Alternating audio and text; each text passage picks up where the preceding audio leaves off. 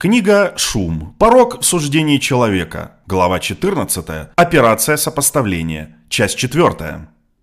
Предвзятость сопоставительных прогнозов. Подмена одного вопроса на другой неизбежно приводит к ошибкам, когда фактические ответы на два вопроса отличаются. Подменять возраст, когда человек начал читать на средний балл успеваемости, хотя и кажется вероятным, является откровенно абсурдным. Чтобы понять почему, подумайте о событиях, которые могли произойти в жизни Джули после четырех лет. Она могла попасть в ужасную аварию. Ее родители могли неблагополучно развестись. Она могла встретить окрыляющего учителя, который сильно на нее повлиял. Она могла забеременеть. Любое из этих и многих других событий могло повлиять на ее успеваемость в университете.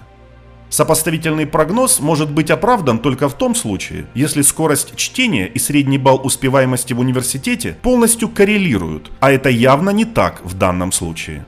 С другой стороны, полное игнорирование информации о возрасте чтения Джули также было бы ошибкой, потому что это действительно дает некоторую важную информацию. Оптимальный прогноз должен находиться между этими двумя крайностями – совершенное знание и нулевое знание – что вы знаете о случае, когда не представлено ничего конкретного, кроме категории, которой он принадлежит? Чтобы ответить на этот вопрос, мы используем то, что мы назвали взглядом на дело со стороны. Если бы нас попросили предсказать средний балл успеваемости Джули, но не предоставили бы о ней никакой информации, мы бы наверняка спрогнозировали средний балл, примерно около 3,2. Это прогноз взгляда со стороны. Поэтому наилучшая оценка среднего балла ее успеваемости должна быть выше 3,2 и ниже 3,8. Точное расположение оценки зависит от предсказательной ценности информации. Чем больше вы доверяете возрасту, когда человек научился читать, как предиктору успеваемости, тем выше оценка. В случае с Джули информация, безусловно, довольно слабая, и, соответственно, наиболее разумный прогноз будет ближе к среднему баллу успеваемости. Существует технический, но довольно простой способ исправить ошибку сопоставительных прогнозов. Мы подробно описываем это в приложении C. Хотя они приводят к статистически абсурдным предсказаниям, трудно сопротивляться предсказаниям, которые сопоставляются с доказательствами.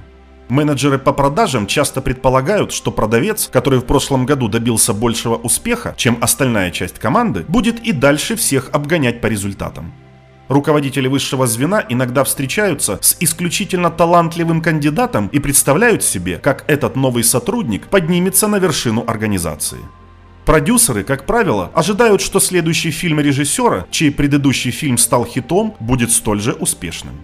Эти примеры сопоставительных прогнозов, скорее всего, закончатся разочарованием. С другой стороны, когда сопоставительные прогнозы делаются при наиболее отрицательном положении вещей, с большей вероятностью они будут чрезмерно отрицательными.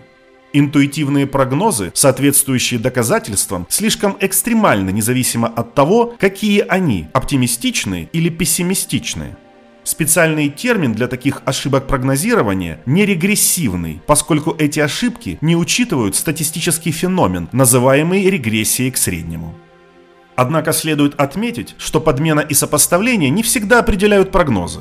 На языке двух систем интуитивная система 1 предлагает быстрые ассоциативные решения проблем по мере их возникновения. Но эти интуиции должны быть одобрены более аналитической системой 2, прежде чем они превратятся в убеждения.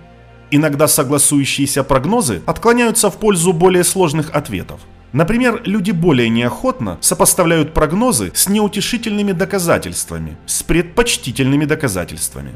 Мы подозреваем, что вы не решились бы сделать согласующийся прогноз относительно плохой успеваемости в университете, если бы Джули научилась бы читать в позднем возрасте. Асимметрия между благоприятными и неблагоприятными прогнозами исчезает, когда появляется больше информации. Мы предлагаем взгляд со стороны в качестве поправки к интуитивным прогнозам всех видов – Например, в предыдущем обсуждении перспектив Майкла Гамбарди мы рекомендовали привязать ваше суждение о вероятности успеха Майкла к соответствующей базовой информации. Двухгодичный коэффициент успеха для начинающих гендиректоров.